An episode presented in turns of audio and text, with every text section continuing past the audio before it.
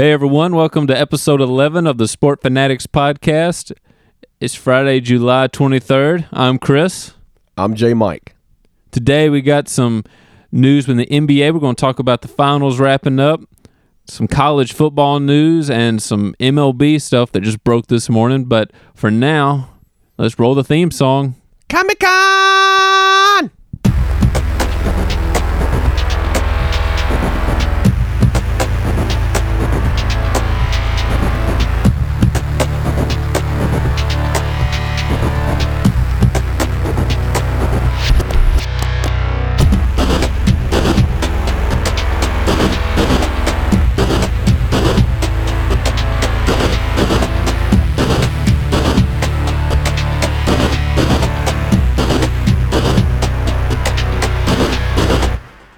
Okay, well, let's start with that NBA game. Going to be the last NBA game of the season because That's the. Bucks finished it in Game Six at home against the Suns, one hundred five to ninety eight. Won four straight NBA final games, overcoming another 0 2 deficit in, in, in these NBA playoffs. And they pull a 2006 Miami Heat when the Miami Heat went down early, two games to none in their series against the Dallas Mavericks, and won the next four to win the NBA championship. Yeah, made it turn around quick and and finish business. Four straight games. Uh, of course, behind an incredible performance from Giannis with those 50 points and I mean almost half of the points scored in the game. Also a lot of rebounds. Oh my gosh, 14 rebounds. 14, that's right. Five blocks. Oh, yeah. And 64% from the field. Yeah. I mean that's just That's MVP. and he and he had a like numbers. he even had a good night from the free throw line. Oh, he was incredible at the line. Yeah, how about that? Just incredible. I mean, Uh, 17 for 19. you obviously could tell not o- not only is he is he playing his game and and and dominating at such a high level, but getting it done at the free throw line, that made you go, man, Giannis really wants this championship the other night. Just incredible, incredible NBA finals for him. I'd like to go through each game statistically of what he did and, and how, how important he was Okay. to his team. In game one, he scores 20 points, 17 rebounds, four assists, 55% from the field. Game two was his coming out party in these NBA finals 42 points, 12 rebounds, three blocks, 68% from the field. Yeah. Game three, 41 points, 13 rebounds, six assists, 60% from the field. Game four, 26 points, 14 rebounds, eight assists, 58% from the field. 32 points in game five, nine rebounds, six assists, 60% from the field. And of course, as we just touched on, game six, where he drops 50. Yeah. He really he made it pretty easy to figure out who that MVP was going to be once they won the oh, series. Oh, no doubt. and there there were a lot of people I kept seeing on Twitter about how much Khris Middleton hit some clutch shots, Oh, he for sure. But but MVP wise I just I just read each game statistically of, of what he what he accomplished. There's no doubt that he was this year's NBA final finals MVP. oh yeah, for and, sure. And I mean, one hand washes the other. But without those types of games from Giannis, Middleton's not going to be able to make those clutch shots. here is Giannis's final stat line of the NBA Finals: thirty-five point two points per game, thirteen point two rebounds per game, five assists per game, and one point eight blocks per game. So you can't you Yeah. can't tell me that that anybody else, you know, or Middleton deserved NBA Finals MVP. I mean, come on, the Yeah, that- that's just that's just remarkable what he accomplished. And I know Shaq shouted him out on Twitter after the game, telling him, you know, big boy basketball is back. just, but that's exactly what it reminded me of. Shaq in the early 2000s in Los Angeles, when where he oh yeah, I could see he that. domin- he dominated the paint, and then Kobe Kobe did his thing. Yeah, when, so that's that, that's exactly what Giannis's and the Bucks run just reminded me of that early two thousands Laker Laker run where they where they three peated. yeah, and that was about, I was about to say that that was part of a dynasty. So we'll see if the Bucks can maybe do something similar here because they've got some great pieces now. No doubt. And that you know, that's not to say that Middleton and Holiday they both had great series as well, but Holiday Holiday bounced back in a big way when they needed him to. yeah, and I mean that game five, he was incredible because in the first half, he was the majority of their scoring in the first half, which kept them in the ball game. Them being them being down sixteen early, and him him hitting some big time three pointers early on having a really good shooting percentage kept that Bucks team in it. As we touched on last podcast, you know, they they get down big, they call a timeout, they regroup, new game plan. They go out there and they start they start executing. They start playing defense on the other end. As soon as they get the basketball back on the offensive end, they're hitting shots. hmm Slow, you know, slowly and surely getting back into the game. And then the next thing you know, they control pretty much up until late in the fourth quarter, the game in the second half. They were able to get big defensive stops. and then uh, rebounds off those missed free throws. That as well hold on to win a tight game five. And then they did exactly what I thought that they would do in game six, and that was keep Phoenix in front of them. And then in that fourth quarter, man, put them away. Mm. And They that's did. what they did. They did. Uh, another person we can't forget about, uh, Portis. What Bobby a what a Portis. clutch game off the, the bench there. I mean, he going back to the Eastern Conference Finals, the two games that Giannis missed, which that that's incredible too. Giannis Giannis having that just historic, remarkable NBA Finals that he just he just did.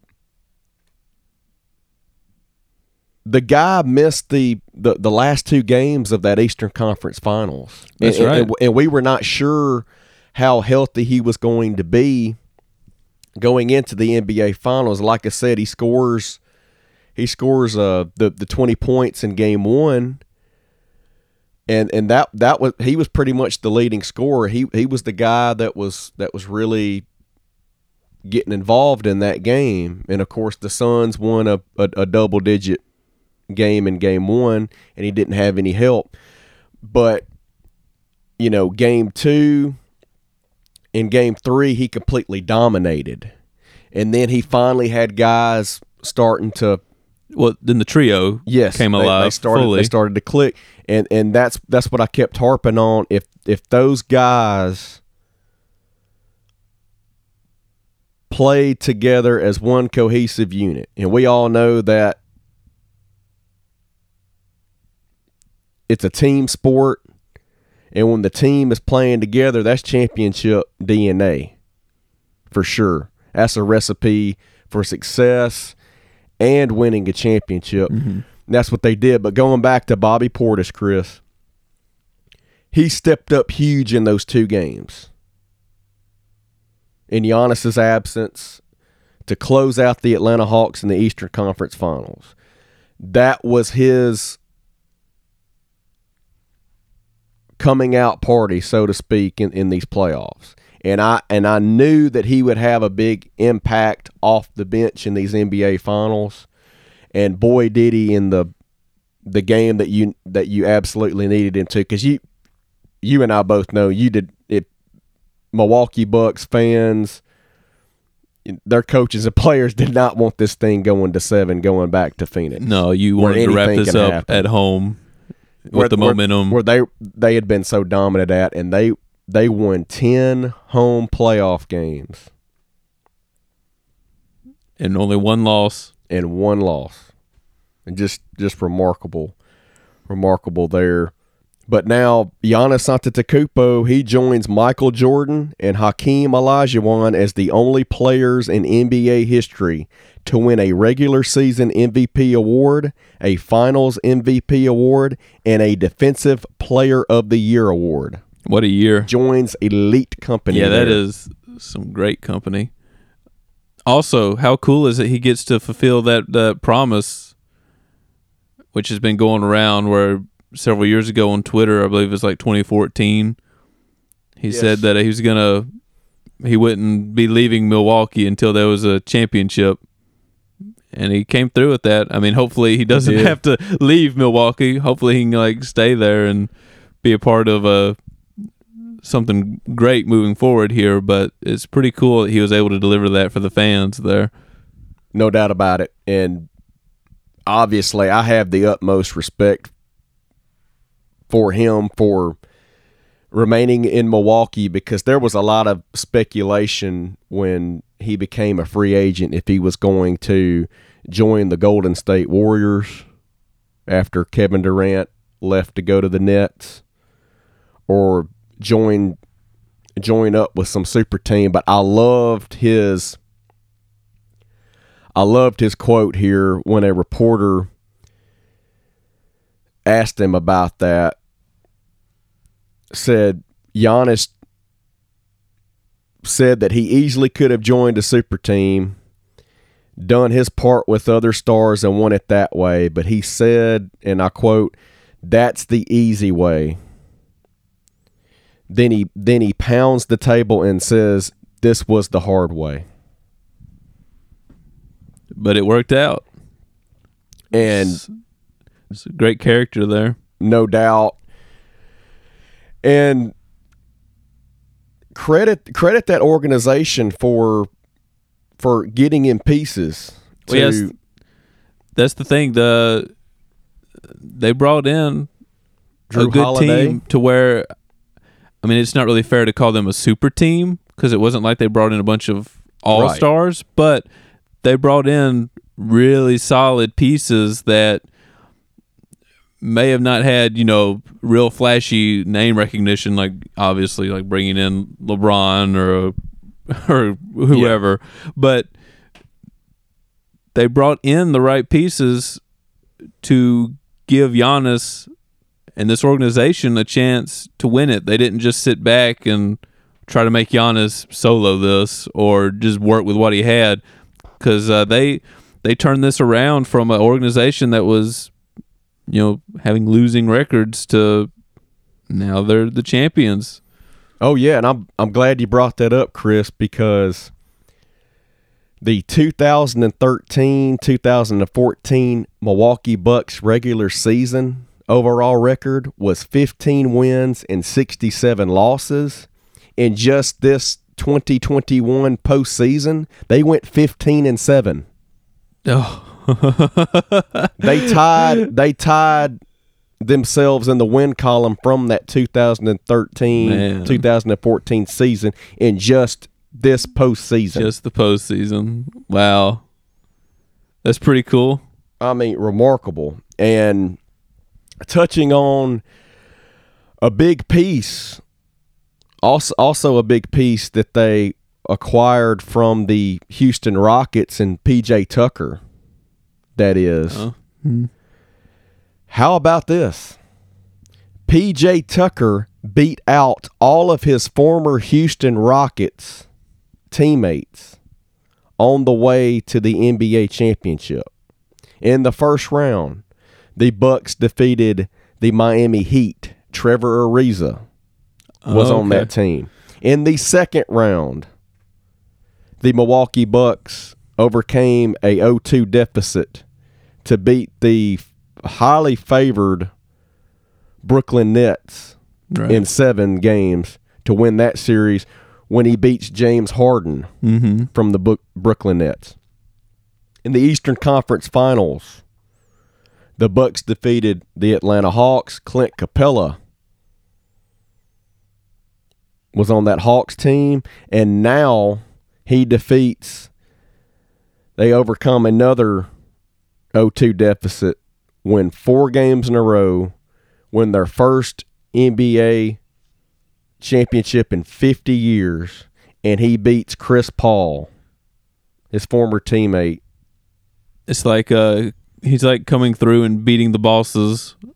He's like the video game character Right. coming through each round, beating the bosses to win the to win the championship Exactly. over his former allies, yes. turned nemesis. But that that's just that, that I mean, I thought that was great right there where it's okay. Yeah, it's a cool stat. You were, you were on my team in Houston, okay. That's one step. yeah. And Well- then he And, and speaking of Chris Paul, I guess worth mentioning yet another year where he's not champion. Yeah, and it brings questions of will he ever get that championship? It does because now he is unfortunately the first player to lose four best of seven series after leading two games, or after being up two games, I should say. 2008 was up two games to none in that series with the New Orleans Hornets. Mm-hmm. They lost that series four games to three, seven game series against the San Antonio Spurs in the West semifinals. 2013, he lost four games to two when he was a part of the Los Angeles Clippers to the Memphis Grizzlies in just the first round. Fast forward to 2016, he lost four games to two as a part of the Los Angeles Clippers again to the Portland Trail Blazers in guess what, Chris? The first round yet again. And now up 2-0 in the NBA finals. He was 2 wins away from getting that coveted first NBA title in his career. They lose four straight games as the Milwaukee Bucks beat them four games to two And I to said win the NBA Finals. I said in the podcast last time, I can't imagine how that would feel as a player to lose that many series after being up by two games. And I mean, I, and I still can't imagine that's. I'm not sure. Obviously, part of it is his fault with some turnovers, and Way way too many Yeah. turnover. And then only scoring after that 32 point performance in game 1, statistically he just he just dropped. yeah, It seemed like every every game he just and he did he did pick it back up a bit for game six here but then that goes to the other half. Also just unfortunately what being what- on teams that it just didn't work out for whatever reason. In this Oh, case yeah. the suns after those first two games they just weren't kill, clicking the same. Like They the, the bucks looked so much they got it together and the bucks had just that so that performance as a unit was so much better than what the suns had going on after those first two games uh, and that's why we were so impressed with the bucks in the previous few series, and they got it back together in this one. Yeah, he he just I I know I know watching game 6, he just seemed way too passive. Wonder if he was worried about turnovers and that sort of thing again. Yeah, yeah, which he, he, probably was, but in in that situation where you're already down in the series and you're playing on the road, you gotta you gotta come out with that sense of urgency. You've got to take the bull by the horns and say, "Man, look, I'm, I've got to do I've got to do whatever it takes to get this thing back to Phoenix." Back to our home crowd in, in, in a game seven. And I just thought he was way too passive. Devin Booker, what did he have? 19 points. That's not going to get it done. No, and six That's- turnovers. Yes, that's that's. I'm sorry, that's not. I mean, and of course, Devin Booker's just jacking up shots. Uh, of course, same with same with Jae Crowder, jack jacking up a lot of shot. I remember Stephen A. Smith was harping on the Suns Monty Williams want, needing to give the ball to Cameron Johnson, the forward. He he jacked he jacked up a lot of shots as well that that hit off hit off the yeah, front iron. he was only one for five, rim. one for four from three. Yeah, and I guess I guess they got to thinking that they were going to have to shoot at a high level from from the three point line, but man, I mean there there were instances where where they could have gotten they could have gotten a, a good bulk of their points in the paint.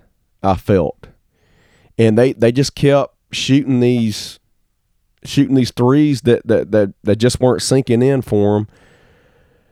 So Yeah, they were I, I from three point. They were they were twenty four percent from three point. exactly Six for twenty five. is awful, and I just I, I don't understand why Monty Williams just didn't say, "Hey, hey guys, we we we need to get our points in the paint first, and then the perimeter will open up for us." And it just it, it just never went that way. I thought I thought Chris Paul could could have been a lot a lot more aggressive especially especially a player that hasn't won an NBA title in, in 16 seasons as as we Yeah, as we've touched on. He definitely didn't look the same as he did in game one at the start of this. Right, and, especially not the same after that great game 6 performance in the Western Conference Finals where he drops what 42 against the Clippers. And but we harped on it. The Suns not having a lot of depth on their bench really came back to hurt this ball club. If you're if you're that front office, you're really looking for some pieces to fix that next season for sure. Especially if you if you do if you do get Chris Paul back, which I, I would imagine that they that that they'll bring him back. I know there's a lot of speculation right now about possibly the Los Angeles Lakers end up bringing him in, Okay. but I'm not trying to sound too negative about Chris Paul because he, he actually did some wonderful things this season Oh no, and he, he and had- and for that franchise. and overall he had a good postseason. It was just Yes. even in these finals, in most of the games he did like good or okay. It's just that it with the turnovers was the main issue, and it wasn't Right. good enough against you know with the way the Bucks were playing. Right, right, that too, and and Chris Paul really helped turn this Phoenix Suns franchise around. Fif- 51 and 27 in the regular season. Yeah. A second overall seed in the Western Conference playoffs. They go on a remarkable run throughout that Western Conference playoffs. Get back to the NBA, you know, gets them back to the NBA Finals for the first time since 1993. Just unfortunate they win the first two and they're they're not able to to win another game here. But remarkable job by by Chris Paul because uh, also what, what what we touched on about Giannis not wanting to join a super team, Yeah. wanting to stay in Milwaukee, get it done in Milwaukee, and he has now. Chris Paul has never never really been on a on a super team. Now you could you could argue the Houston Rocket squad that we just talked about hmm. where Yeah. PJ Tucker defeated all of his former Rockets teammates en route to a championship, and he was on that Rockets team with Chris Paul, Trevor Ariza, James Harden, Clint Capela. But you really don't, in my opinion, you really don't call that a super team. You just really call it a dynamic duo in Chris Paul and James Harden. Of course, they didn't get it done against the Golden State Warriors that year when that series went all the way to seven games, but but credit Chris Paul for not joining a super team. Really going to Phoenix and, and working working with some really young studs that, that are going to be great players for, Yeah. for, for the rest of their careers and guys like Devin Booker and DeAndre Ayton. Yeah, he's moved around, but it's cool that he's gone to a place like Phoenix where, I mean, they have talent, but he's sort of working to try to help build up something here. Oh, no more doubt. Than, more no than doubt. just you know he- instant super team like he, you're talking and he, about. He's already he's already started it, and that's that's what I admire. That, that's what I admire about players like Giannis Antetokounmpo and Chris Paul is they want they want to get it done where they're at, but they they're wanting to to help from a leadership standpoint help the younger players out. Help help them help them get better. Help them to learn the the terminology about about how how to play basketball at that level how to play it at a high level how to how to maintain that. And and when all of that comes together there you have a winning culture yeah, well, all of a sudden. and that's why I mean, if you're a Suns fan, obviously this is disappointing, but should feel pretty good about the future no doubt. that's there in Phoenix. And I mean, obviously you had to keep your pieces there, but definitely are going to have to add as well. Yeah, and it but it, it feels I think it feels that- much better to be doing it like this versus pulling together a super team that you're not sure how long you're going to keep together. Like it, right this is much more sustainable to try to do it this way. Oh, no doubt. And also with doing that, Chris, you don't have a super team with a guy with guys with a bunch of egos Yeah. on it saying, "Hey, look, I should have had that last shot or I should be getting the ball more or I can score it such a high better level than than than this guy can." Mhm.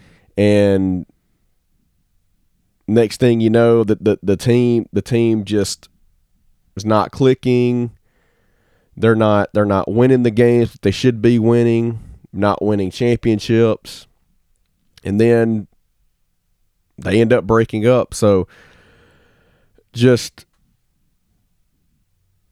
great job by both of those players really really help build a winning culture with with with such such a such a good some good young cores there. And I've got the utmost respect for Monty Williams because after the game, of course, you know, he and the rest of the Suns players during their their media sessions after the game touched on how heartbreaking it was not to not to win it all and, and, and, and to lose it like that. Yeah. Lose losing four straight games. That's, that's Yeah. that, that was really tough, of course. And guys like Devin Booker and such such saying this is the worst heartbreak I've ever had in my life. But and I I, I know Monty Williams said said that as much as well, but just utmost respect to him because he goes into the Milwaukee Bucks locker room and congratulates the mm-hmm. players, the coaches, and the the owners that were there on on what they accomplished. So kudos to Monty Williams for for just being a class act there and and, and, congratulating the team that just just bounced his team Yeah. from well, the NBA finals. yeah, super class act there, and hopefully they can use that disappointment in a positive way Yes. moving into next season. It seems like I, they're I a group that that could. Oh, no doubt. Because I, I, I certainly do see both of these teams being around for a good while. It's just a matter of can both of these teams get back to the NBA Finals. I think I think you'd have to give Milwaukee a better percentage of Mhm. going back just because they're in the Eastern Conference and the Eastern Conference is relatively weak right now. Of course, you've got the Nets there, but the the Nets, I'm telling you, they they let go of a lot of a lot of good young pieces to acquire James Harden that ended up hurting them in that matchup against the Bucks, where they they didn't have those guys like Caris LeVert because they they they had no they had no choice to trade them away if they mm-hmm. wanted James Harden. Right. And then Irving, unfortunately, gets hurt. So did James Harden. James Harden was not hundred percent the rest of the way in that series. It, they had to rely heavily on Kevin Durant, and that's not going to happen. You, you you you've got you've got to have teammates step up, and he didn't have his his two battery mates, so that hurt him in that series. But obviously, Milwaukee looks the best of, of potentially getting back, possibly next season. And we'll see. We'll see what the Miami Heat do. Do they do they add in free agency? I know Kawhi Leonard's name has come up a lot. Yeah, well, speaking of adding and all this, I mean, I guess we should touch on that the draft coming up Tuesday, right? Yeah, that's right, Chris. We have the NBA draft quickly approaching as it will begin on Tuesday night of Yeah, we'll go ahead and touch on that, I guess, uh, because we won't be there and we won't be getting the next episode up until you know that night. So we'll go ahead and mention this. Oh yeah, but we have we've got so we've got the NBA draft coming up Tuesday of next week or this upcoming week I should say. And should be a very very highly anticipated one considering we just saw where the Milwaukee Bucks have turned their franchise around Mm-hmm. with with some some great young players and the same could be said with the Phoenix Suns where they matched up against each other in the NBA Finals. And so going forward, you're looking at teams are hopefully looking to kind of copycat, I guess you could say, to to, to to draft draft some good young talent and, and develop them in the long run to where they can turn their franchises around and get to the NBA finals and ultimately win an NBA title. Right. Get those pieces that are willing to stay. So, didn't you have like a, a mock draft? I do. Ready I, to go there? I do have a mock draft, Chris. Okay. And let's start with that number all, number one overall pick going to the Detroit Pistons. They have the Pistons selecting Cade Cunningham, the guard from Oklahoma State. Okay. Second pick is the Houston Rockets taking Jalen Green, the shooting guard from G League Ignite. Number three, Cavaliers taking Evan Mobley, the forward slash center from USC. Number four, they have the Toronto Raptors taking Final Four hero from Gonzaga, Jalen Suggs, to hit the game winning shot against UCLA in the Final Four. And that that's obviously we've touched on this before, but that's obviously going to be Kyle Lowry's replacement in mm-hmm. Toronto because I do expect Kyle Lowry leaving Toronto in free agency and, and signing with the contender. Yeah. Okay. And if you're if you're the Los Angeles Lakers, Maybe pick him up. Exactly, because I know a lot of speculation right now has the Lakers very interested and, and intrigued by Chris Paul, and they they have even made a trade offer to Washington to try to acquire Russell Westbrook. But I think Kyle Lowry is your best option in free agency because you you'll have the money, and that'll definitely be a great point guard to go mm-hmm. along with LeBron James and Anthony Davis. So I do expect Jalen Son Jalen Jalen Suggs, I'm sorry, to be picked at number four to be Kyle Lowry's replacement in Toronto. Pick number five, Magic taking Scottie Barnes, the forward from Florida State. Number six, Thunder taking James Bouknight, shooting guard from UConn. And that's a name, Chris, that our listeners really need to be watching out for because this guy has risen up the draft boards as of late. He was not a projected top 10 pick.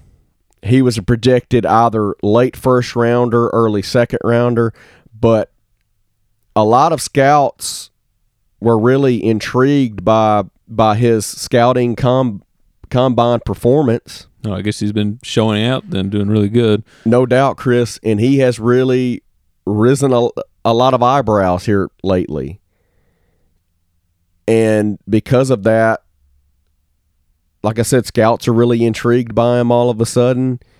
And he has really risen up these mock draft boards. So that's a name to keep an eye out on. Okay. James Bouknight, the shooting guard from UConn. See if he goes up even higher, possibly.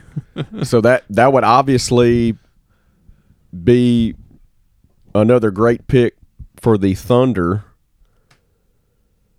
who we all know that they've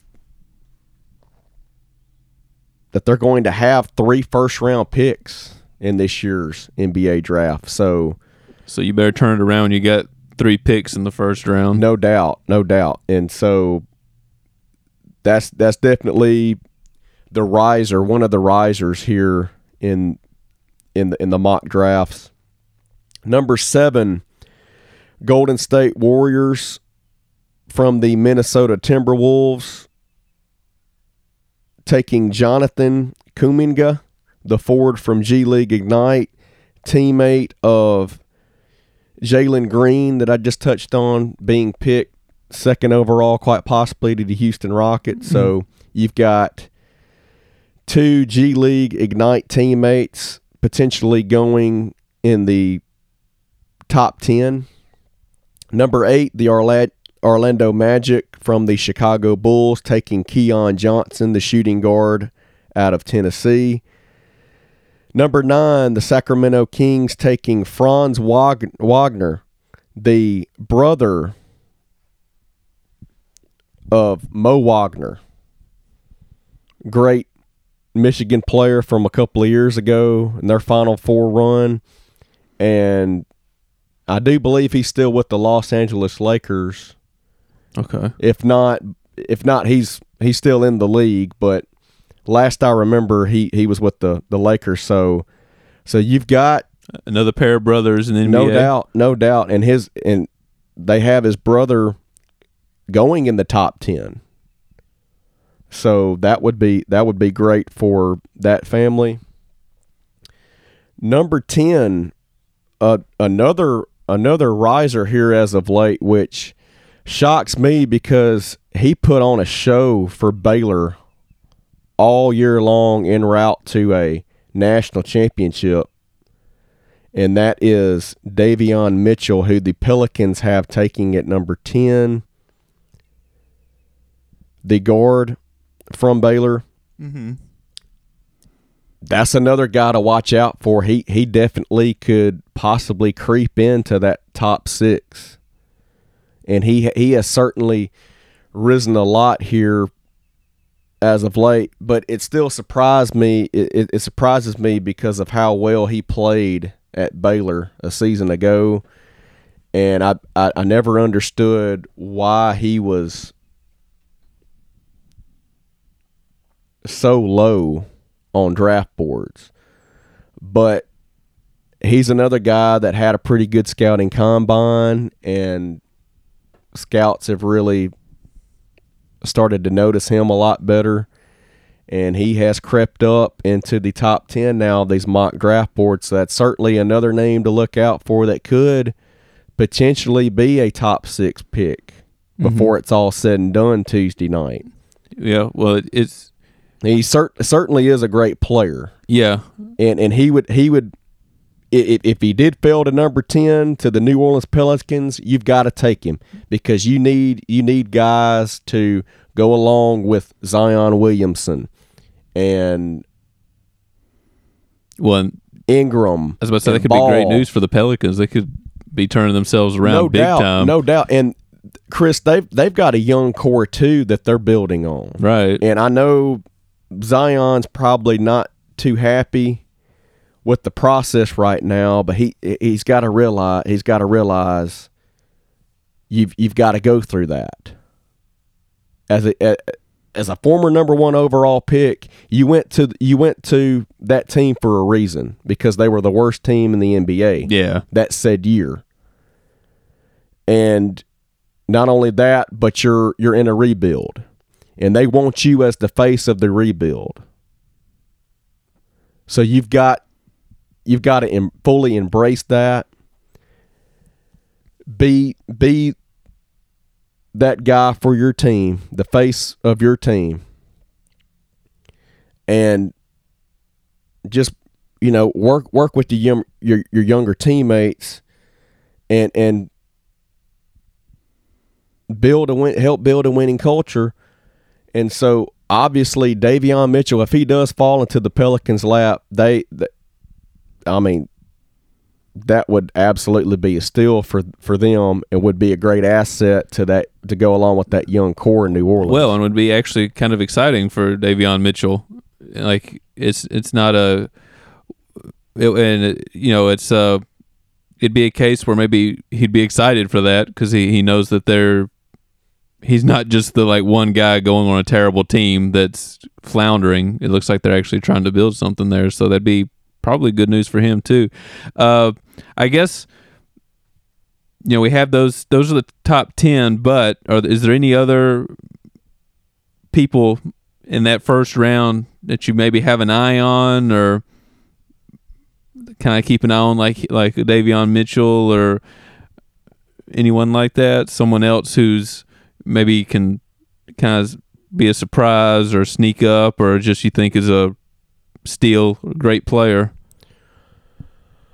Well, that's that's great that you asked that, Chris, because as we've seen in the recent NBA drafts, we've seen a lot of international players creep their way up.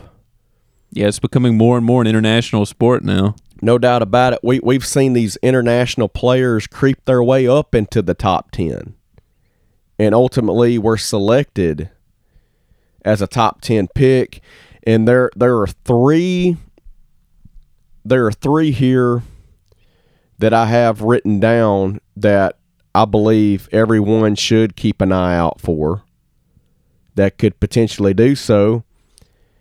You have Josh Josh Giddey, the guard from Adelaide from the Adelaide 36ers, a, Interesting a name. team a team out of Australia. Mm-hmm. Right now have him going 13th to the Pacers, so he's on he's on the outside but looking in He could to sneak that up top 10 and he's a guard guard as well. Mm-hmm. So that, that's a that's one name to look out for. Number 15, Wizards taking Alperen Sengun, the forward center from Besiktas, Turkey. That's a tough name to say. That's a that's that's a guy to look out for as well. And at number 18 right now, Oklahoma City Thunder from the Miami Heat have them taking Usman Garuba, the forward slash center from Real Madrid, Spain, not to be confused with the soccer team Re- Real Madrid. right. It makes you think of the soccer team. So, so those keep- are Keep an eye on those international players and see where they go in this thing. Yes, so there there are no doubt there are three and and they only have those three right now in the in the first going in the first round, but those are certainly three guys that could definitely creep their way up into the top 10 potentially because as I just stated we've seen a lot of those guys have done it in the past, but like a Kristaps Porzingis he went high to the New York Knicks a few years back. And I remember the New York fans were irate about it. Whoa, whoa, whoa. You know, who is this? Mm-hmm. Why are we picking this guy with such a high pick that we have? And then he put on a show in New York. Yeah, I was about to say. I mean, theoretically, you've got this huge batch of talent just all over the world to tap into. You don't just have to look here in North America. yeah. So, you know, you could really potentially get some great steals from across the globe No if doubt. you're willing to, you know, broaden your horizons out. No doubt. And, and and you see what his teammate on the Dallas Mavericks, Luka Doncic, has done. Being the face of that franchise now. Mhm. You know, Dirk Nowitzki retired and no longer playing, even though he's still working in the front office there in Dallas. But Luka Doncic was a top three pick in that year's NBA draft, and and not a not a lot of people thought that he would even be might not even be a top five pick, but he he ended up going third to the Dallas Mavs, and he has he has put on a show ever since. So you're certainly starting to see these international stars break out in the NBA, and so it it certainly certainly been a thing here in these NBA drafts where a, a team really likes the international player enough that they pull the trigger. And so don't be surprised if any one of those three ended up creeping in into the to the top 10 because they're definitely on the outside looking in but but yeah don't be surprised at all if they if they ended up surprising a lot of a lot of fans as their their favorite teams ended up picking them up in the in the top 10 in the first round. So it, it's something to definitely keep an eye on there. All right, we're going to move on to some big news that has been sort of circulating around the NCAA world where it sounds like at first it was just rumored, but it sounds pretty sure that Oklahoma and Texas are going to be moving to the SEC. And it sounds like it could happen as soon as next year. What a crazy past couple of days it has been with Yeah. tho- with with those rumors circulating. Oklahoma and Texas, which are big time Power Five schools, obviously the top two programs in the Big Twelve conference. Oh yeah. Now wanting to join the Southeastern Conference, which we all know is the best conference in all of college sports. Yeah, well, and especially like by far baseball and football. Uh, a little bit more competitive for basketball, but Whi- which they, they would come in and help a lot yeah. in basketball. Now, ironically enough, I said that about Texas A&M and Missouri when they joined the conference back in 2013 and although they they did have a decent regular season when it came to SEC play, man, they they just got they just got beat up by by those SEC teams, and you're looking at it going, "Wow, the transi- the transition hasn't been kind Well, and then to those two programs, considering they had they had been consistent NCAA tournament teams, yeah, and they just come into the SEC and get punched right in the mouth. well, and then an, an extra layer of weirdness was that I mean, no one expected Missouri to come in and just win the East. In football, Yeah, in football. what what was it? Two years in a row. Yeah, just like out of the gate. So, what in the world is going on here? But they they did. Yeah, I, I remember. I remember, and I, I believe you were there too, Chris, because I, I I think that you said that you were as well. But I remember going to that cold November game against Missouri in Oh, yeah. 2013, I believe, Yeah, and I re- I really thought Ole Miss had a shot to upset that Mizzou team that night, even though they they were without Laquon Treadwell after that awful injury he suffered at at the goal line against Auburn. hmm That completely dashed their remaining hopes of winning an SEC title, let alone getting into the first ever college football playoff at the time. But yeah, I really thought that that that Ole Miss quite possibly could upset that Missouri team, and that that Missouri team just just controlled the game from start to finish. Now it wasn't a blowout, of course, but they did what they had to do. And but yeah, nope, nobody saw that coming for sure. Well, in, out of them in, in football. But as we've seen here lately, Chris, and, and, and we, we knew it would happen with one of the two programs, but it's it's definitely been the case now for both of them. They have struggled mightily in baseball. Oh, Now, credit A and M for making the Jim Schlossnagle hire, which he's going to do wonders for that program going forward in Aggie land. Get you know, getting them back, getting them back going on a on a winning standpoint and getting them into regionals and such. But Missouri has struggled mightily in Oh. baseball. So Yeah. But, you know, I guess that's not quite as much of a surprise. They haven't, you know, picked up that SEC bump for baseball yet. But we know that Texas has a, an incredible history when it comes to baseball. Oh no, no doubt about it. There'll be a, lot strong of, add on for that. A lot of national championships, a lot of college World Series appearances. They, you know, they were they were in it with Mississippi State there. In that Oh, yeah. semifinal game to get to the College World Series final and just just didn't just didn't get it done but but obviously Texas and Oklahoma would be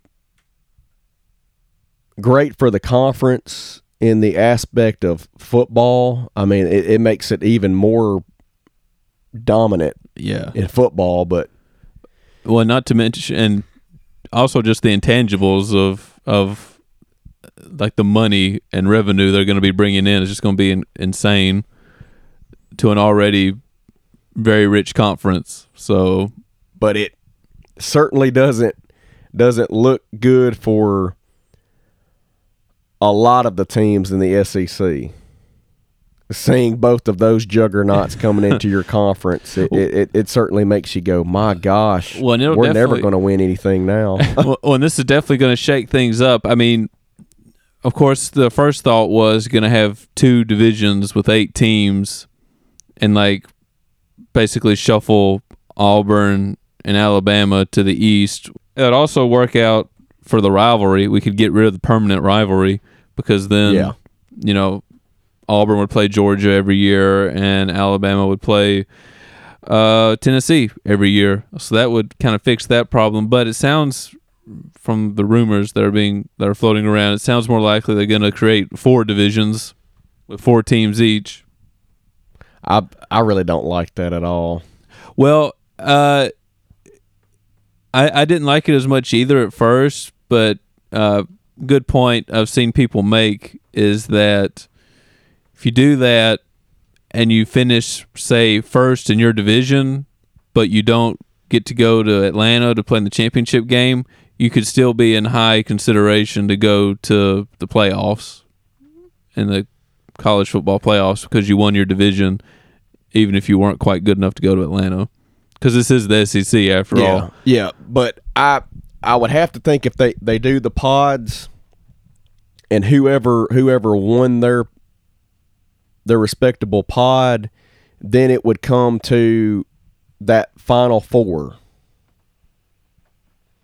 And so now, with this, with the NCAA expanding the college football playoff, now now you've got a little playoff of your own Well, in your own conference where you've got you've got to do a final four. Well, we don't even know for And- sure if they'll do that though.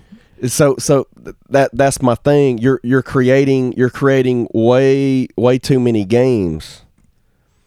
Well, and here. that's why that's here, why the here teams. in, in, in a in, in, a sport that's that, that's violent. yeah, that that we know it, it, it's affected a lot of people's careers and livelihoods. Uh, name a few people who have died from CTE. Jevan Snead, former Ole Miss quarterback. hmm They found CTE. Junior Seau committed suicide, CTE related as well. So there, there's there's going to be a lot of health and safety well, questions and the team the with this. the schools aren't going to want to play that's the semifinal game either. Like that's why I think they may put it in pods, but still just like have two schools go to the championship game and do it record based somehow. I mean, we'll see. which Uh, that, a, a lot of a lot of schools and fan bases are going to be unhappy about that as well. So you're you- you're just you're never going to get that happy medium. There's always Mm. going to be For sure. Very disgruntled schools fan bases of saying, "Hey, look, we we won our division. Why why don't we have an opportunity?" But like you said, Chris, the NCAA is going to cut down on games, and because of that, two of those teams are going to be left out.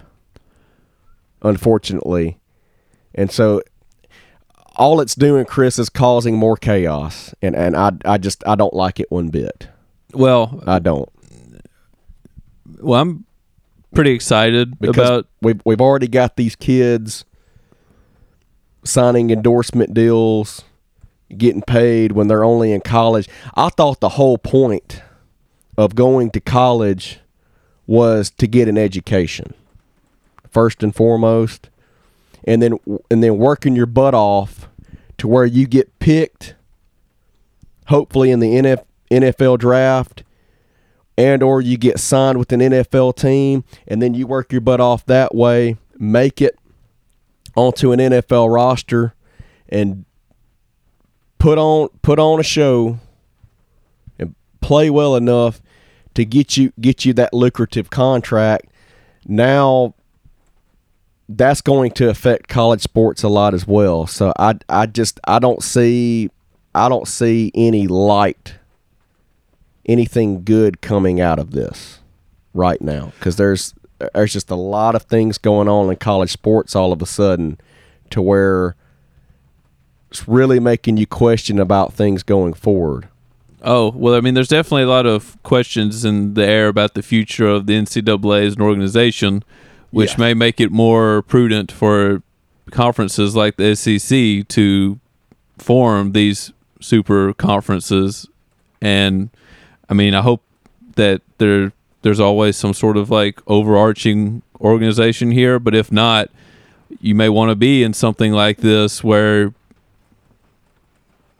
you're in a conference that can have a legitimate like sort of champion on its own in case there's some deal where you know the NCAA completely falters and is no longer a a governing body. Now that being said, um, I mean I'm excited about Oklahoma and Texas joining uh, the pod system. It it makes uh, it's there's always going to be people who aren't satisfied. Now, from a TV and fan perspective, I would love to see that like the semifinals and then a finals game, but I realize it's probably not gonna be possible or or uh, uh, yeah, because they're going to expand the college football playoff. yeah, so it, it's probably not going to be logistically uh, possible to do that. and, and, and those th- those teams would more than likely get into that college football playoff, but they're still my point is there's still going to be a lot of griping going on of we didn't have a fair shot at our conference title. Yeah, which and you might also want to play a uh, a game there of if you you might want to just win if you feel like you got a good shot at getting into that the college football playoff. You may not want to be in your conference championship game and Right, just right. just kind of skip Right. it, have a bye week. Because we all just saw in baseball where Mississippi State gets run ruled in both of their SEC tournament contests and go back to Starkville, regroup, and go on a run all the way to Omaha where they win their first national championship in baseball and in school history. So Yeah. so that's yeah, yeah, that's a great point there. That's that's not the ultimate goal. Now, it would be great to win a conference championship, but yeah, it's not the ultimate goal. You know, the ultimate goal is to to go on a run and to win a national championship for Right. sure. which could mean I mean we'll see. I mean they, you could just even just kind of scrap. SEC started the championship game. What if they were ended up being the first to just scrap it and be like, Yeah. we don't need it anymore. We've got these. We've got a lot of the powerful teams anyway, and it's just you know if you have a good enough record, they may invite you. Now this is all speculation. I, I think they'll right. keep it, uh, and probably just have two But- teams go. But but let's be real, the the college football bowl system is fixing to be over with. Definitely as we know it. I'm not sure what's going to happen to it, but and and I it, I'm absolutely going to hate it because that the bowl system gave a lot of teams an opportunity to to to win a postseason game at that magnitude, and that will that will be gone now well, I assume that there'll still be bowl the, games because of the college football playoff, and well, I'm I'm, I'm talking about I'm talking about some of the some of the more prestigious bowls. You're you're probably Yeah. not going to see them anymore. well, they'll, they'll probably be a part is, of the which playoff. is a shame. Yeah, they'll be kind of like the current one, how it rotates or whatever. They'll probably be like that, which I mean does have its its cons, but I, I guess the pro of having some sort of little play playoff there is worth it. I I never was that disgruntled with the BCS bowl system.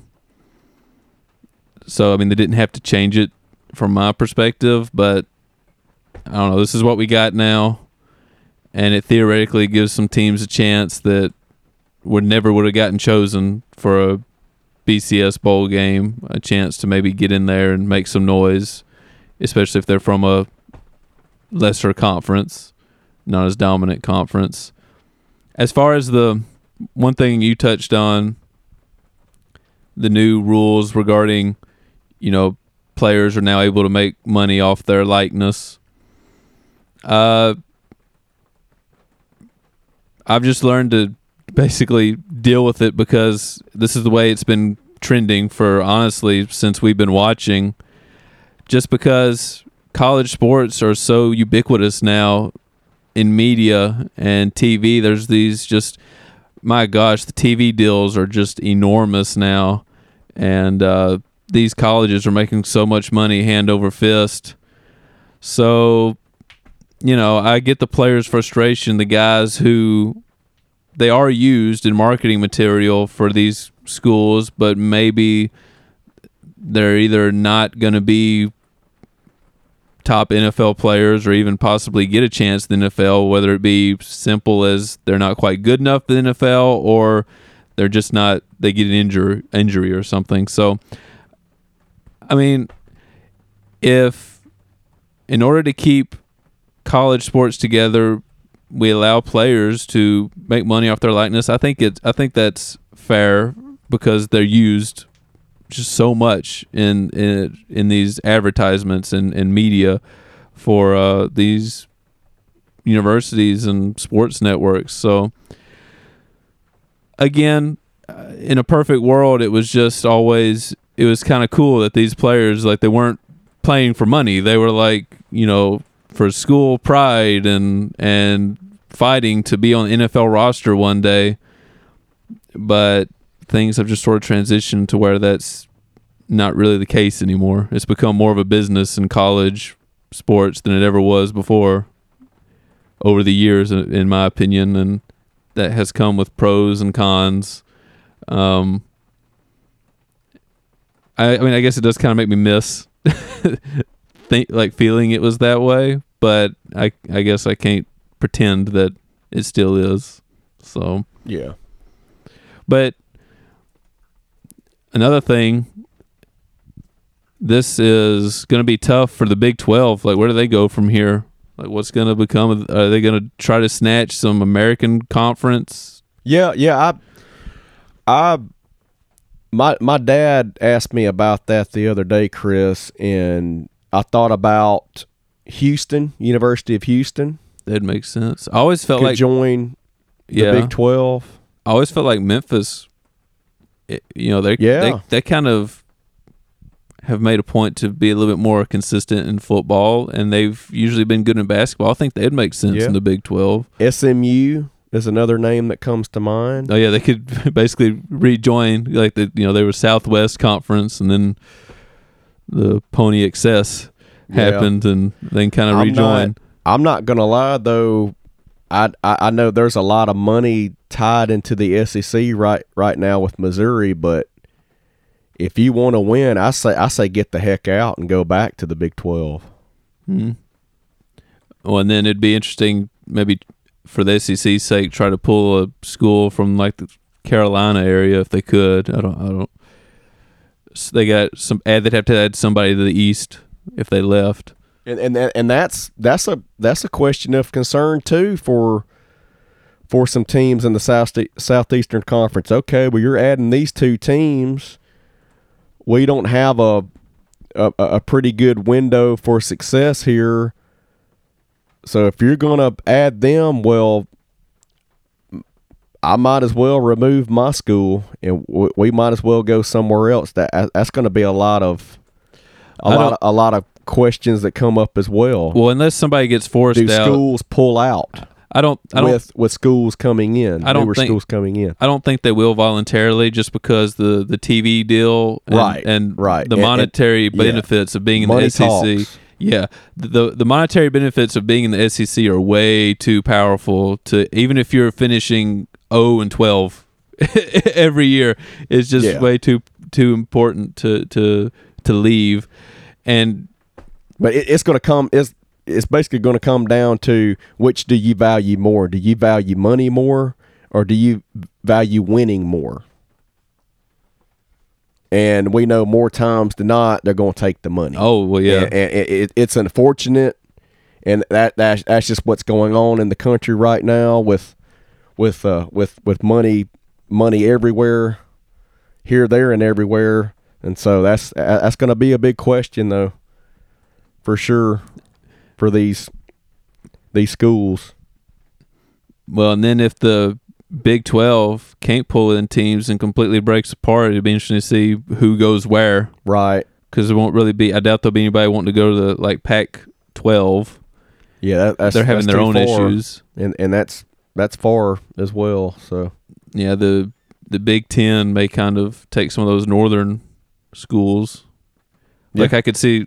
Uh, I've heard people mention this, and I, I Kansas see State. Yeah, somebody like Kansas, Kansas State could kind of fit into that. Iowa big, State. that Big Ten culture. So yeah, because you you've already got Iowa in the big Big Ten. Why not add Iowa State? Yeah.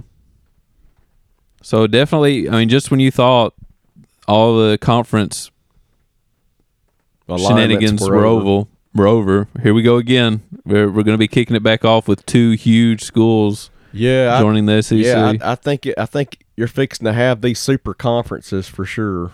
Yeah, I mean they've been they've been rumored for years now, and it looks like that's the way it's going to go. And the question is, what happens when the super conferences possibly start to get more power than the NCAA as a whole? Because the SEC is uh, got some incredible power now. They do. They do for sure, and I know a lot of those schools right now in the SEC are not looking forward to Texas and OU coming in. So it's it's definitely a game changer for for the conference, but a lot of lot of schools is well what what window they thought or what opportunity they they thought that they had open is now going to be crushed as soon as the announcement is made of Texas and Oklahoma joining the Southeastern Conference. All right. Well, speaking of change, uh, we got one more change. It just broke this morning, so I don't have a lot of details on it. But essentially, the Cleveland Indians are going to be changing their name to the Cleveland Guardians, which is just something you can kind of see coming for for a while now. Uh, I feel like they could have chose a better name. No doubt. I feel like they could have went with the the Cleveland Spiders. That would have been a cool throwback and Yeah. unique name. Also, could have cool logo possibilities, but they're going No with the. Guardians. Apparently, the reason why is because there's Guardian statues outside, like at the city limits or something, that Oh, okay. like welcome people into the city, like guardians over the the city. But I I still would have gone with the spiders. that seemed to be the popular online choice as well. Yeah, and, and, and how how about this too for for a good laugh here? The team that you just said name that you that you thought would would go perfectly with it, Spiders. Now they're changing their names to the Guardians. You got you got some Marvel references here, Spider Man and Guardians of the Galaxy. So They got Marvel on their mind. they do have Marvel on their mind. And they've also released their new like logo package and stuff. It's pretty similar. I have not seen it yet, but Uh, yeah, it's pretty similar. Uh, same colors. oh yeah, same colors well, that, and that- well, that's that, that's good because I I had some questions about whether they would change their team colors or not with this new no, name. Now I think they could have with the spiders. That would have been Oh, kind of cool man. if they would have like changed it to like black and Well, something. Oh yeah, no doubt, Chris, because they certainly would have had to because that would be some copyright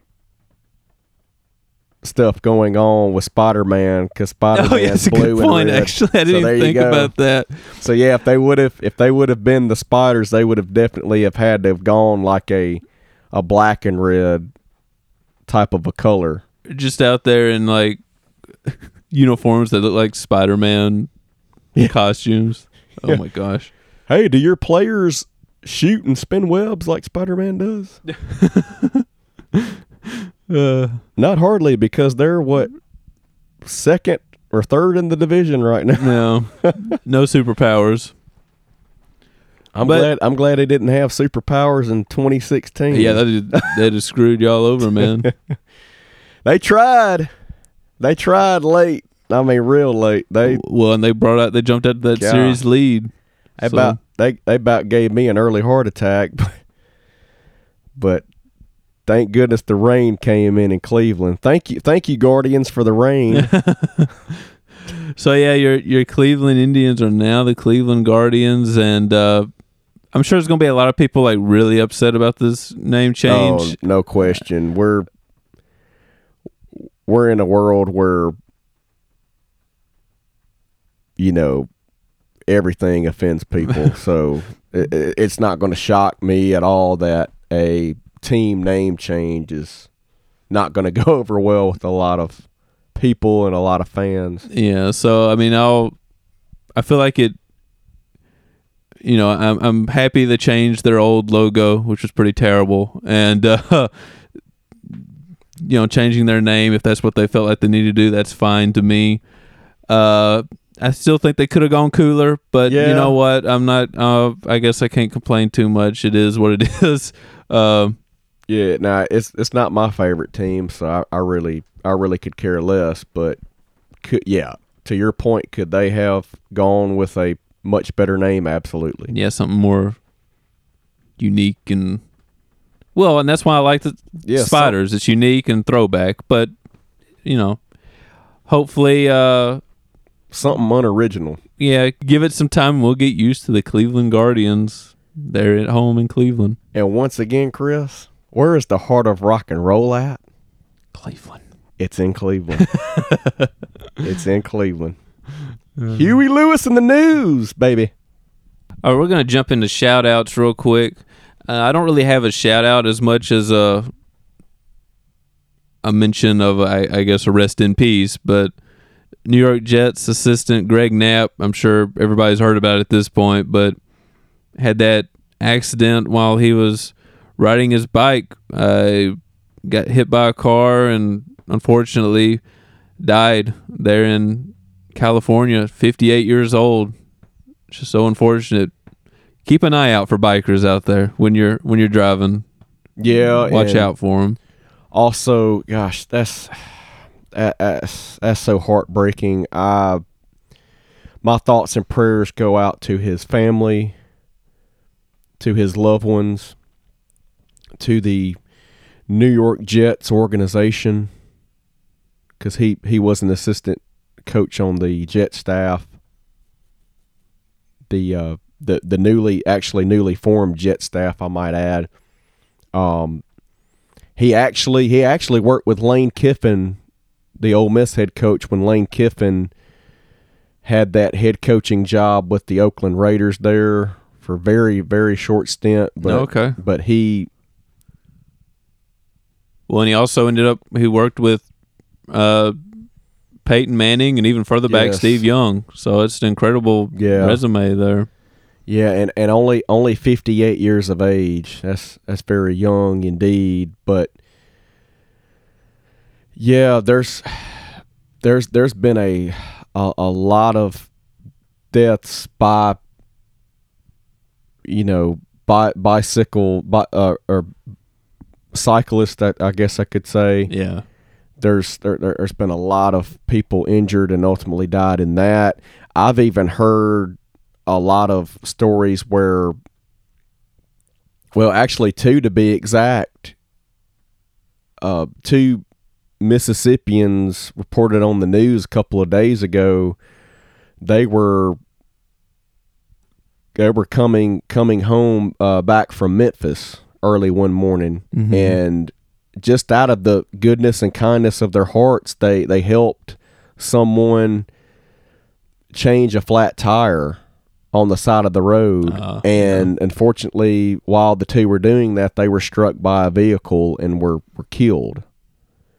And so that's that's also a, a lot of a lot of other unfortunate Yeah, well, that's things you know, that have happened to where where you know just two guys were being being so kind to someone else and and and were, were helping them out on the side of the road and that. But yeah like you said it just it's got to the point where you definitely have to look both ways before crossing the street again. And, and you definitely have to keep keep a keen keen eye out about where vehicles are are, are driving and, and, and coming from. And, and, and definitely looking over your shoulder that's for sure. Well, and when you're driving a heavy vehicle that's essentially you know super dangerous, could be yes. a a death a, a death what what's what am I looking for here? Like a, a death tank for someone essentially. You know be careful to watch where you're going and keep an eye for people on the side of the road you know, whether they're doing what you were talking about there helping somebody with their car or if they're on a bicycle just pay attention when you're out there. Yes save please. some lives. Please be careful out there everyone. Yeah.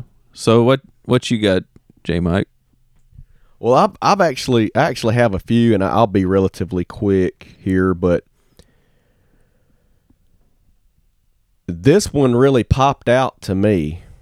But shout out to Jimmy Moore, the ESPN director, who started working in TV at ABC at ABC affiliate WAPT News out of Jackson, Mississippi oh when he was 16 years old, just 16 Wow. years of age, he worked his last game of his career, which was game six of the NBA Finals the other night.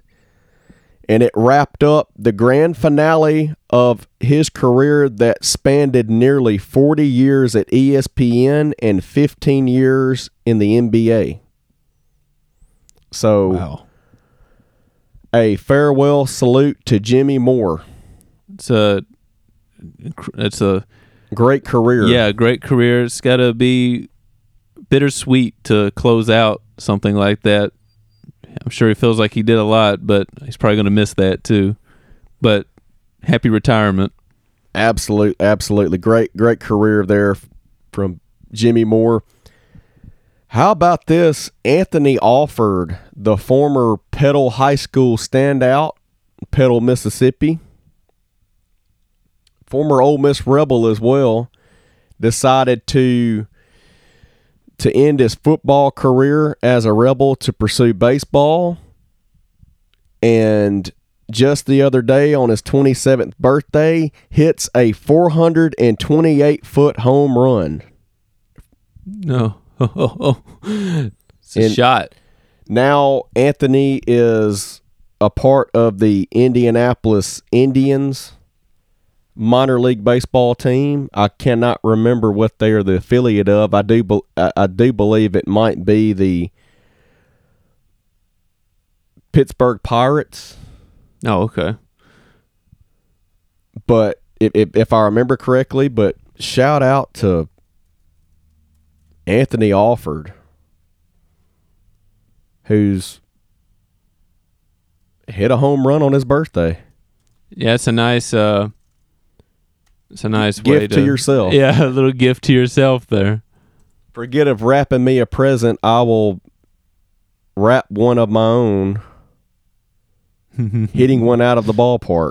All right, another shout out, Chris. Former Ole Miss wide receiver from a year ago, Elijah Moore, and the Oh. Jets have agreed to terms on a four-year, $8.94 million contract with guarantees through the first three years. Woo. So, congratulations to former Ole Miss wide receiver Elijah Moore on signing his rookie deal with the Jets. single-handedly changed the coaching landscape across the NCAA did. a few years ago by doing something stupid, but It has worked incredible out. player. and, and, and it is it, it is definitely you know he he's learned he's learned Oh. a lot he's learned from his Yeah, mistakes he's he's grown up. of course that that was a very dumb thing that he did, but in a way I'm kind of glad he did it because we were able to get Lane Kiffin out of it. They're able to let Matt Luke go. We're able to move on finally from a a coaching decision that quite frankly should have never happened at Ole Miss with Matt Luke becoming the head coach after his interim stint was over with, but the things have worked out for both both sides for sure. And now Elijah Moore has and the and the reverberations were felt so far and wide. It's incredible. right, and now Elijah Moore has agreed to close to a nine million dollar deal. It doesn't get much better than that. Yeah, he's got he's got to as be a happy. first year NFL player. And hopefully, for his sake, the Jets can turn things around there. Oh yeah, but I obviously see him being a contributing early and often for this New York Jets team this fall. And my favorite this this is my favorite shout out of the day. Okay. I'm absolutely pumped up. I am so excited for this young man. And we you and I have talked about it before, but I, I I met his father the other day. I met this young man's father the other day, and he told me how much his son has really played well this summer for the Georgia Scorpions, which is a, a summer league team for, for high school players that are wanting to get their name out there, mm-hmm. wanting to get noticed. And that's exactly what this young man did. His name is Hudson Calhoun. He committed to the Ole Miss baseball program Okay. just the other day yeah. And this is after he was getting highly looked at by Notre Dame. I I remember Dr. Calhoun telling me Alabama was very involved with his recruitment. I know Auburn was interested, but they never pulled the trigger, if if I remember correctly. So there there were a lot of teams that were very very intrigued by by Hudson Calhoun.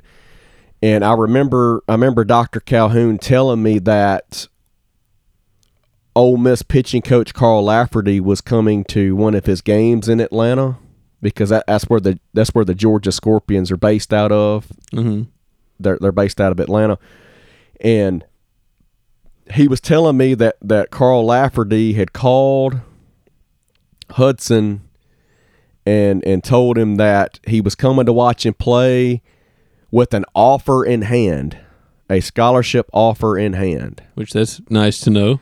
and so that that basically happened. Lafferty went down to see him, offered him a scholarship,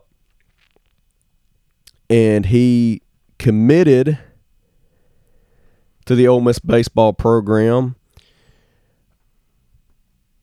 And Dr. Calhoun said that it was very poignant when he committed. He had a long talk with head coach Mike Bianco, and Dr. Calhoun said that we are thrilled about it. So, so yeah, So congrats. so that's that's definitely one good thing that Mike Bianco has done as of late, yeah. And I'm I'm I am so glad that they they got on him early, and they're able to to to get a get a good commitment out of him and. Hudson goes on to say, I'm excited and grateful to announce that I'll be committing to Ole Miss to continue my athletic and academic career. He said that he would like to thank his family, his coaches, and teammates for their continued support. And closes out by saying that he can't wait to be a part of the Ole Miss baseball program. So, obviously, once again, I am very excited about Hudson's commitment to a Rebel from a not only a fan standpoint, being an Ole Miss fan, but ju- just for him in general because I know he's put in a lot of hard work and he before this summer he wasn't getting noticed and wasn't getting looked at at all. And he made that decision to to to join a, a great summer league team and, and and to get his name out there and let me tell you Chris he has done nothing but excel this summer Dr. Calhoun told me a couple weeks ago when I uh, I met and talked to him. He said that, and and, and Hudson's a pitcher. Let me let me just point that out. But said that Hudson has absolutely been dominant this summer on the mound for the Georgia Scorpions, saying his his fastball is at 91 miles Wow. per hour right Yeah. now, and that Impressive. of course that is only going to get better. Oh yeah, as it keeps because I, I I do believe he's only a junior right now, but yeah, still got plenty of growth to go there. but um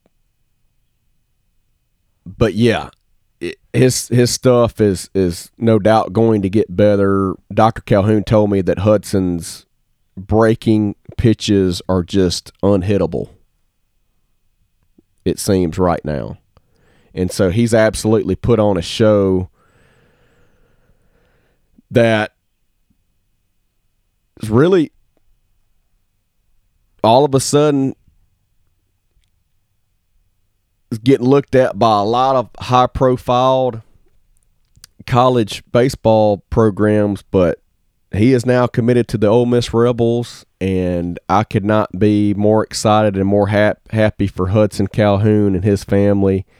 And I just, uh, I just wanted to bring that up on the podcast, and and I, Chris, I, I'm just gonna go ahead and tell you right now, I would absolutely love to do an interview with him on the show Oh, one yeah. day. Yeah, that'd be cool. Uh, So- it'd be awesome to get that opportunity. We'll have to. We haven't done an interview yet, Yeah. so we're gonna have to sort that system out. But Yes. that would be that would be fantastic to Oh, do. yeah. And yeah, uh, congrats, and hope that you really enjoy your time at Ole Miss and can uh, really improve as a player and grow as a person, and you know see what see what awaits there. You know, see if the MLB comes calling one day. That's right. Yeah, that's how you just uh, keep working at it.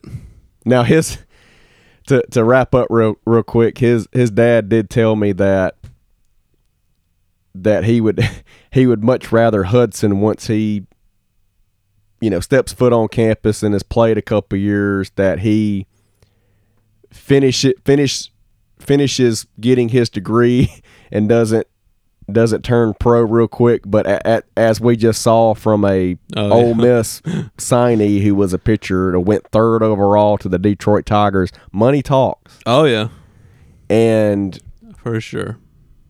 You know at, at the end of the day it's a, it's about what do these kids want? Do they do they want the money and, and a quick head start into their professional career? Or do they want to go back to college and and get their degree? And, and right now we're seeing where where money is definitely talking in this country. Well, and also with with these with these younger you know these these younger players Plus, you don't want to possibly risk like getting injured or something your senior year. That as well. hurting your stock. So yeah, yes but yeah, we'll you know see what happens and wishing wishing Hudson the best. No doubt, my brother. Congratulations, man. I am so happy for you. I'm happy for Dr. Calhoun. And I hope to be talking with you soon. And, and maybe we could set up an interview here on the show. I, I know that Chris and I would, would love to do it and would love to have you on the show. But For sure. congratulations to Hudson Calhoun, Ole Miss baseball commit.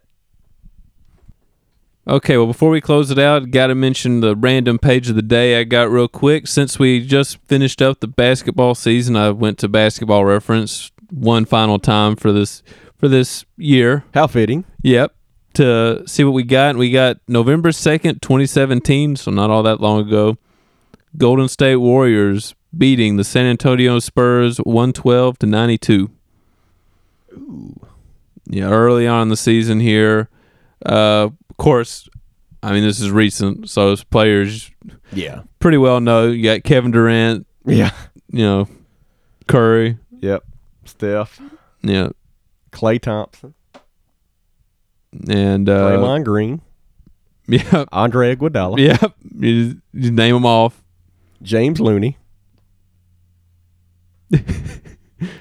you know me, Chris. I, Yeah. I'm going to do it every time. Uh, and then with the the Spurs, I mean, it's really just Pau Gasol that I you know instantly. oh wow, wow! I, I actually forgot that he he had that final stint with the Spurs.